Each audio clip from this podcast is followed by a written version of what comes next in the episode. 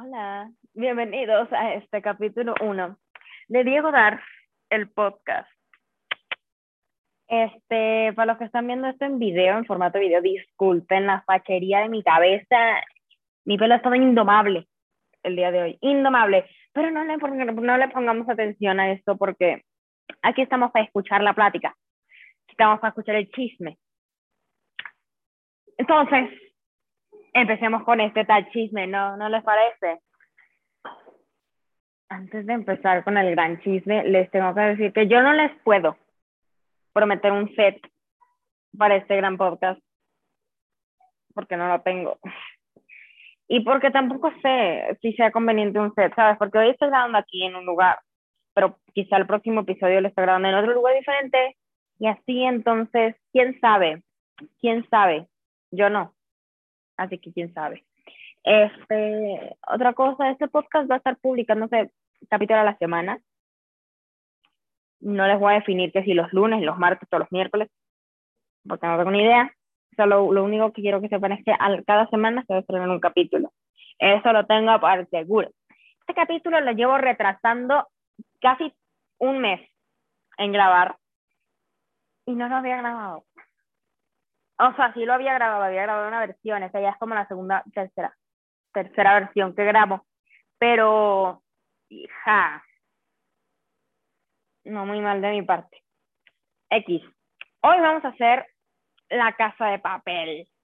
Vamos a hablar de la casa de papel. Primera parte. O sea, me refiero a que va a ser la primera parte del de, primer episodio que vamos a hablar de la Casa de Papel, porque va a haber una segunda y tercera parte de este episodio probablemente cuando ya se estrenen las siguientes temporadas. Ahí ya. Pero, a ver, hay mucho que decir acerca de la Casa de Papel. Al final de este video les tengo una noticia acerca de la Casa de Papel, por eso es el primer episodio, porque hay una noticia. Hay una noticia. Pero, ajá. Vamos a hablar primero de la historia como tal. Yo siento que La Casa de Papel es una historia, bueno, mira, increíble. Es, son pocas las historias que hacen que ames a los atracadores y que odies a los rehenes. Bueno, esta historia lo logra y logra que odies desde dentro de tu alma, desde tu corazón, Arturo. Este señor su personaje es tan odiado por el público. Es tan odiado por el público. Pero tan odiado por el público. The point con Arturo Román es que a todos le cagan. A todos le caga Arturo. Y. Ay, o sea. A ver, me parece, ah, volviendo a la historia, ya me, me desvié mucho, me parece una muy buena historia, me parece algo interesante. Siento que, que, o sea, que tiene mucho, o sea, yo vi el documental y es una serie que era un fracaso en España, un verdadero fracaso. Y resultó siendo después cuando lo compró Netflix un éxito mundial. Excuse me. ¿Alguien explica cuál es esta situación? No lo sé, ya quisiera yo, ¿verdad? Que así fueron mis series. Una huevona. Mi personaje favorito es Nairobi, creo. Les voy a decir que sea Nairobi, mi personaje favorito. Yo la amo. La amo, la amo, la amo, la amo. Eso, o sea, me, me, me alegra verla. Y spoiler alert, este, este este podcast va a tener muchos spoilers. Si no han visto La Casa de Papel, no vean, no escuchen este capítulo. Y si no les importan los spoilers, pues adelante, escúchenlo. Ustedes bienvenidos. Nairobi me encanta y cuando la mataron yo lloré. He visto la serie tres veces y las tres veces he llorado cuando mataron a Nairobi porque me, me entristece. es una serie que ha sabido hacer las cosas muy bien en general porque no es una serie así que me meta relleno, sino que todo está ahí por algo. Y cuando vi que mataron a Nairobi, me di cuenta que esta serie iba en serio. O sea, que ya no estaban ahí, pero sí como el personaje principal, no lo podemos matar. ¡pum! Un tiro a la cabeza, literalmente. Eso me asombró, o sea, eso me encantó de esta serie, muy cool. Y hay muchas cosas buenas, hay muchas cosas positivas, hay muchas cosas increíbles, como también hay cosas negativas, las cuales si me pongo a buscarlas las encuentro, sin embargo no las he buscado porque no me conviene. You know, no me conviene. Otra de las cosas que me encanta de esta serie es, aparte de la historia y los personajes, es como lo han hecho. El formato, la edición, eh, el guion, todo está tan bien hecho y está tan atrapante, tan te engancha, pues, o sea, la serie te engancha mucho, mucho, mucho, mucho, mucho. And I love that. I really love that. Eh, ay, ¿qué más puedo hablar? Se me acaban las palabras. A ver, espera. A ver, yo traigo el hielo. Acá tengo la lista de temas que vamos a ver hoy en el podcast. Este, prosiguiendo, o sea, la casa de papel, sí, X. Hablaré más acerca de la casa de papel en la siguiente parte. Y hablando de siguiente parte, es momento que les diga la sorpresita que tenía acerca de la casa de papel. A ver, les voy a decir. Este 3 de septiembre se estrena el, la parte 5, volumen 1 de La Casa de Papel y el 3 de diciembre la parte 5, volumen 2. Así que he decidido hacer algo. Los que me siguen en mi Instagram sabrán que yo hice un Marvel Marathon en hace como mes y medio, dos meses. Y pues estuve viendo las películas de Marvel y criticándolas y poniéndoles mi opinión. Y he decidido que vamos a hacer un La Casa de Papel Marathon también. Es del 25 de octubre. ¿Sí? Sí, del 25 de octubre al 3 de diciembre. todo noviembre. Del 25 de octubre al 3 de diciembre. Y vamos a ver un capítulo por día de toda la serie. O sea, el 25 de, de octubre vamos a ver el capítulo 1 de la parte 1 y así vamos a ir hasta el 3 de diciembre, que pues el 2 de diciembre va a tocar ver otra vez la parte 5, volumen 1, y el 3 de diciembre pues ya se estrena el gran final de la serie y lo vamos a ver ese día. En mi cuenta de Instagram todos los posts van a estar ahí, como ya saben, pueden ir a seguirme. Soy arroba diego.darfer, no se los puedo escribir por aquí porque no tengo, esto no está editado. Esto está grabado con cortes, pero no está editado. Este, entonces vayan a seguirme a mi Instagram donde ahí publicaré toda la información acerca de la casa de papel Marvelstein, 25 de octubre.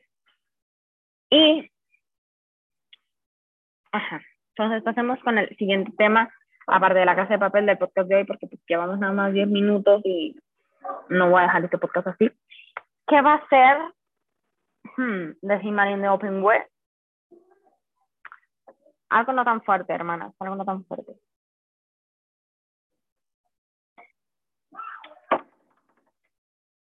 Vamos a hablar acerca de Control Z, la serie de Netflix. Control Z me parece una serie interesante. O sea, no es mala. Yo esperaba que esta segunda temporada fuera mala, sin embargo, no la siento mala y tampoco la siento una extensión forzada. O sea, a ver, si no hubiesen hecho esta segunda temporada, no pasaría nada. No es como tal necesaria. Sin embargo, no la siento de sobra. ¿Cómo es esto? Es una temporada interesante. No la siento de sobra. Mm, pero tampoco es necesario. Es una serie buena. De hecho, o sea, la temporada 1, spoilers. De todo, o sea, de todo lo que voy a hablar es spoiler. Es una, la primera temporada es todo lo que sucede con Luis y con el hacker. Y luego la temporada 2 son todas las consecuencias que vienen a raíz de lo de Luis y lo del hacker. Más acerca de lo de Luis, pero también lo del hacker, porque lo del hacker deja secuelas. Entonces, si sacaran una tercera temporada, sí sería muy necesario, la verdad, en mi opinión personal, ya que siento que, ¿qué le van a sacar? ¿Qué le quieren sacar? No hay. O sea, ¿qué le pueden sacar? Ya no hay secuelas de las secuelas, pues. Ya como que todo se empezó a calmar. A menos que hagan como élite, que le meten otra cosa y otra cosa. Hablaremos de élite en otro momento. Este, está bien. O sea, Control Z me parece una buena serie. Los personajes. Andrés Baida, o sea, no me acuerdo el nombre del personaje, el, el, que se la pasa pegándole No me acuerdo los nombres de los personajes, gente, lo siento, no hice mi investigación. Pero Andrés Baida me parece, me cae mal. No el actor, el personaje, ok, el actor sí me cae bien. El, el personaje de Andrés Baida en la segunda temporada me cae mal. Mal, mal, mal, mal, mal, mal, mal, mal, mal. O sea, en la primera temporada también me empezó a caer mal, pero en la segunda fue que dije, na huevona, vete a la madre. Y ajá.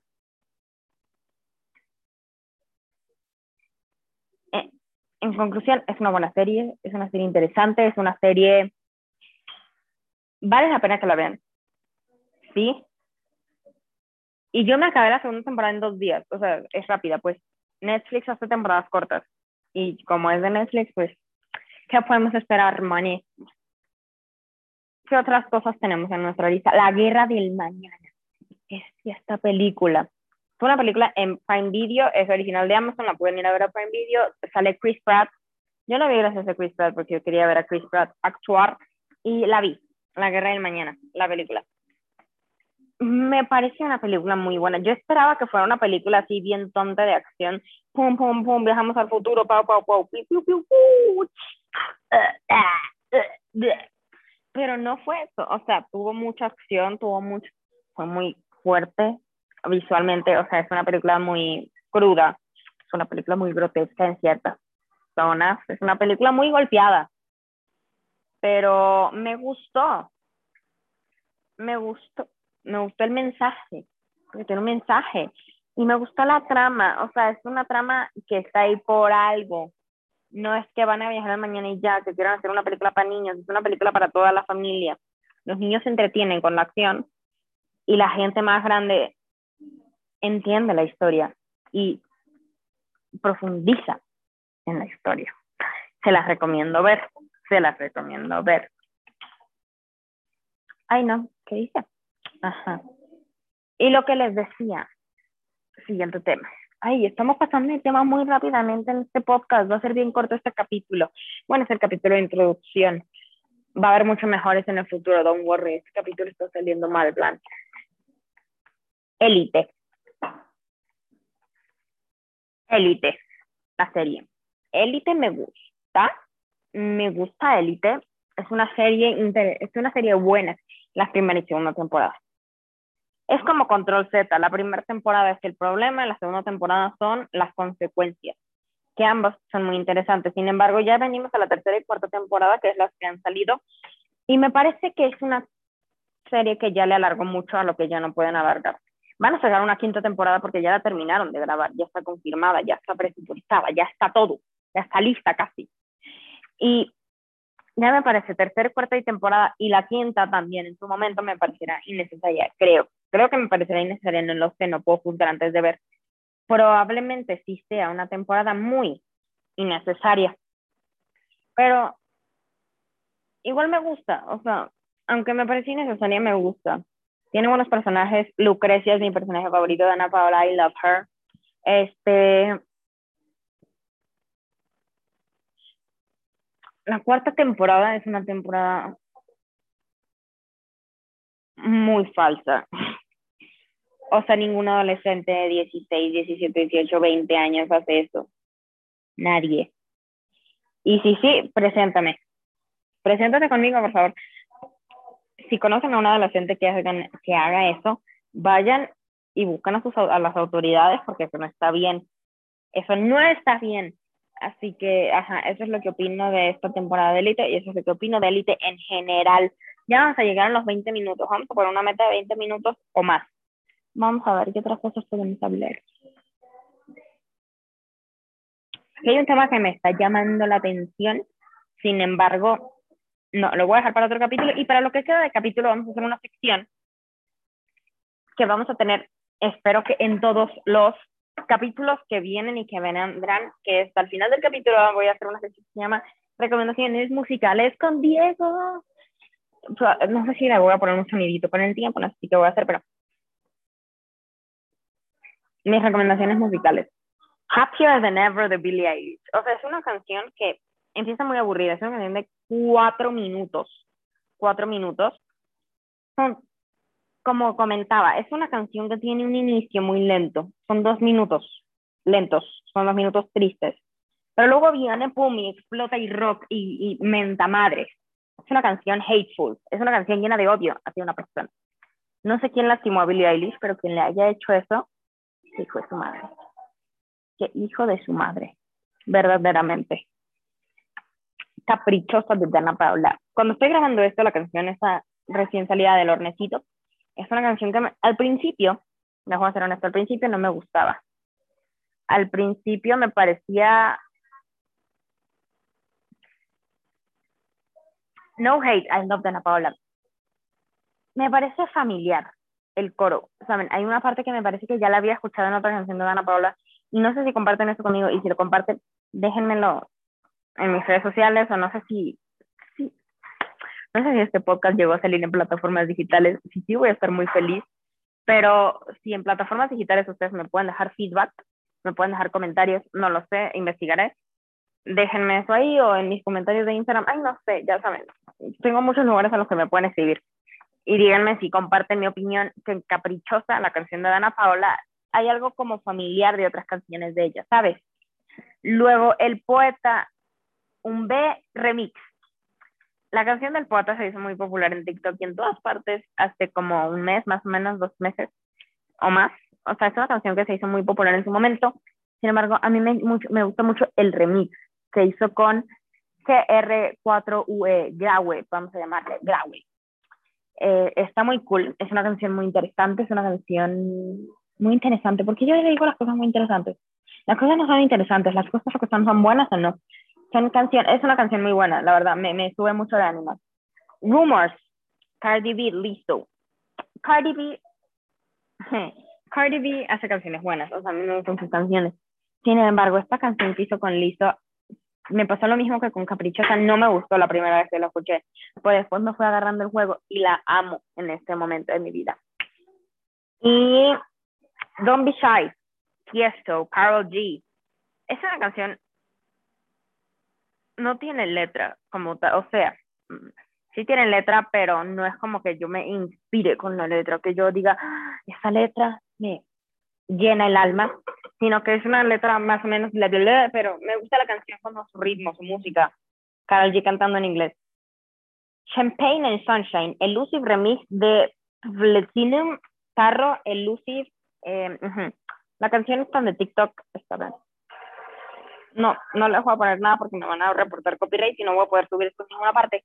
Champagne and Sunshine, búsquenla. Es de P-L-B-T-I-N-U-M, todo mayúscula. Este es el artista, Platinum, vamos a llamar con Tarro, es el otro, o sea, Tarro. Y Elusive. Me gusta, es una canción muy, muy más 18. No, bueno, no, no, no es cierto. Este, es una canción muy cool, es una canción bastante tan, tan, tan, tan, tan, muy bailadora. Y por último, pero no menos importante, Woman, Doja Cat canción me pone a bailar el tren de TikTok. Woman. En el video estoy bailando, aquí en el podcast los que estén escuchando el audio no me van a ver bailar, claramente, pero imagínense. Este, y ya, esas son mis recomendaciones del día de hoy de este capítulo. Nos vemos la semana que viene. No sé qué vayamos a tener de capítulo la semana que viene todavía, porque todavía no lo. ¿Qué, ¿Qué, les parece? Pero bueno, espero que les haya gustado. Síganme en mis redes sociales. En Instagram soy arroba diego.dalfer y en mi Instagram me encuentran todas las demás redes sociales. Estén pendientes de todo lo que se viene. Eh, en serio, si le dieron tiempo a escuchar este podcast, gracias. La paciencia que tienen es increíble. Y ay, me va a ver mejores, yo que hay pocas mucho más jugosas en el futuro, sin embargo, esta como era una introducción, pues, you know, introduction podcasts are the best ones. So, muchas gracias y nos vemos la próxima. Adiós.